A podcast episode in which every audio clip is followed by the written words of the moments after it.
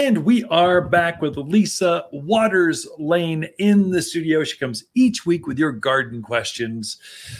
Ah, welcome, Lisa. Well, thank you. Yeah, Good so to be here. so you spent like I think uh what did we spend? Five hours? Yeah, by college. Lifetime. Middle of the week. Felt like a lifetime. it was dress rehearsals for Dancing with the Stars, and it was a bit grueling. So the dress rehearsal, a lot of couples they just weren't ready. So, um, but we were kind of run through, did pretty good, did You great. guys were ready and you Yeah. hopped through it. And I don't like going to things unprepared. Yes. I want to be polished and kind of know what I'm doing, so the guys can just focus on spotlights or the Yeah. audio entrance or when to hit the button or Mhm. the professional, the polish piece, not Right. oh no. Well, how do we get all these people on stage? Anyway, just, Where are they gonna stand? it was it beat me up a little bit. I was kind of well. You've been practicing a lot, getting ready, and we'll know next week. We'll have to announce next week how everything went. or maybe we won't because we just didn't win anything. So oh, you win um, something. yeah, well, I hope so. Best dear. looking guy. Thank you. I like the sound. That's good enough for me, Well, honey. you've been working it a lot. You put a lot of energy into this, and everybody wants to know Yeah. what you've learned and what your favorite dance step is. And you know, are you going to be hitting the discotheques now? Discotheques. We're going going back to the 1970s, early 80s. They're still out there. Uh, I'd like to know where. You went to Spain, Morocco. Maybe. Uh, so, uh, so Dancing with the Stars. I'm not a dancer. I, I do like to dance. I've got a groove. I like to come to your after party or your wedding. It's kind of fun. I'm the guy that goes on the floor. It just enjoys it. Mhm. But that's not work. That's just play and fun. Right. And it's a workout. It's fun. It's active. Uh, this is like more polish. You have to know your Mhm. steps. It's not you can't just like wing You it. can't wing it. You gotta actually know. and then you do get partnered with a real professional. I mean, Carrie Mhm. Hughes. She's actually a dance instructor.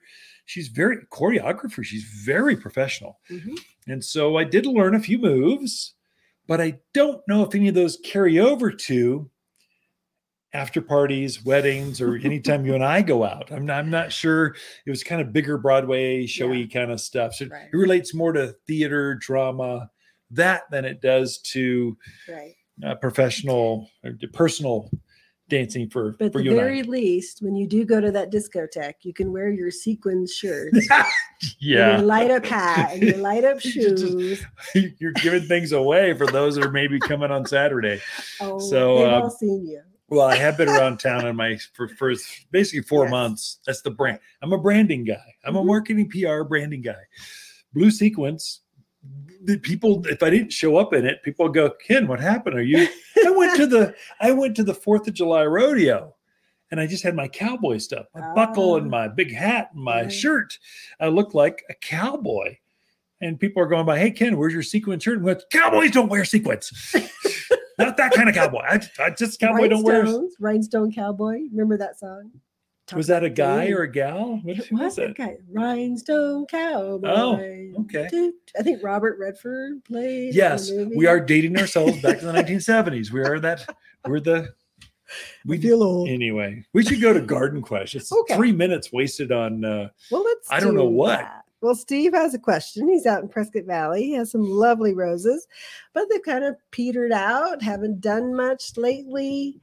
Uh, kind of attributed it to the heat, but he's going, you know, how do. I get these things to bloom again? Sure. So so Prescott Valley, Prescott, any of the Highlands, this Central Highlands area, this is the same.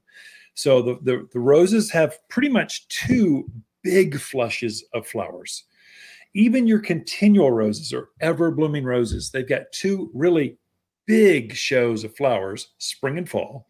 And then even the everbloomers, they'll, they'll put on some, they have some flowers, but this this big show, like more flowers than foliage, that's spring and fall Mhm. and and and I think the best showing, Steve, is in the fall. And so what you want to do is just TLC on those plants. You go through uh, scorched leaves, get it back to size, prune it back a little bit. Take the spent flowers or or the old dead flowers, take those off. And generally, you're going to take them off and go down a little bit farther. Not just the flower, take it a little bit farther. Get the get the shrub to be down so that the the roots that are underneath that plant can focus all of their energy onto more flowers. Mhm. And it will be a count on it. I mean, we're talking 30, 40 days after you do that this weekend. 30, 40 days. What is that? That's uh, by September through October, it will be a spectacular rose. Mhm. It'll probably hold those buds, flowers, colors through the first part of December. It's amazing how long roses will hold. It might not be in full bloom when it's you know 20 degrees out in December, but it's going to have a bud there cracking color going, you know, like if it warms up, I just might bloom. I, I'm not sure yet. It's kind of inspiration. So that's how you do it. Prune it back. Fertilize would be really important because all the food that plant was using is gone. You have to, Mhm. you're going to cut it back and force it to rebloom. It's going to take tremendous energy to do that. Give it some of the uh, rose. I guess which one? Which one? rose food with systemic. Generally, I recommend right. when the aphids and the thrips are out, but really they aren't out in the fall. So you could almost just use the all-purpose plant food. That cottonseed meal and that 744 all-purpose is like magic to roses. It really gets big flowers and fragrance. But either one, Steve, come see us. We can we can walk you through it if you want more. That's any of us with roses. Trim them, clean them back, fertilize them, pick all those brown spent leaves off. Just take a few minutes Yeah.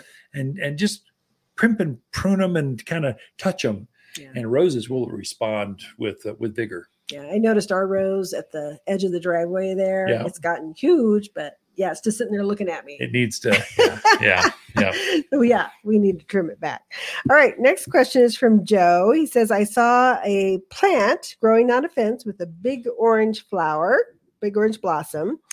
Wants to know what it is and will it grow in Paulden? Oh, yeah, Joe, sure. Now, Joe, they make a camera phone. You can like snap a picture, bring it in, and let us know what it is. So by word, just a text or an email. I'm assuming just because you're looking at it right now, that trumpet vine. It could be there's a honeysuckle that's red like that, but the trumpet vine is a bigger red flower. I'm I'm guessing it's trumpet vine.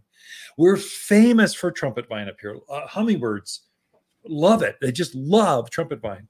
So I'm guessing it's that. This is a very large vine. It grows very quickly. So we're talking it'll go from hip high to like two stories high in a season or two seasons maybe.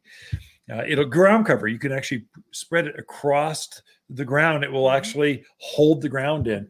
Uh, erosion control up an embankment where, where maybe the rains of it. Trumpet vine. It's a very good choice. Uh, yes, Steve or Joe. Which one? What am I on? Joe. Joe. Joe. Yes, Paulden. It will grow in Paulden easily. Thrive out there. It is deciduous. That is, it'll lose its leaves in winter, so it'll be just kind of just there, but not there. Then it leaves out first part of spring, and then it blooms with these huge flowers. Usually starting in August through the end of the year. It's got an amazing long bloom cycle. When other vines really Kind they of they kind of they're they're not going to look that good. Mhm. So and then it kind of ends. The very last vine to look really great is Virginia creeper. Mhm. That's the one that turns that fall bright bright red like fire engine red really bright red it's a native plant of here so arizona virginia creeper is native to arizona in fact i would change the name to arizona creeper but i think virginia got to us first Probably. and named it, but it grows throughout this this zone six, seven kind of type of gardens, wild. And so that means javelina, antelope, uh, deer out there. They're not going to jackrabbits. They're not going to eat Virginia creeper, even in Paulden. So I think that's a Good Do good they have question. jackrabbits in Paulden? Yeah, oh yeah, sure they Really? do. Absolutely.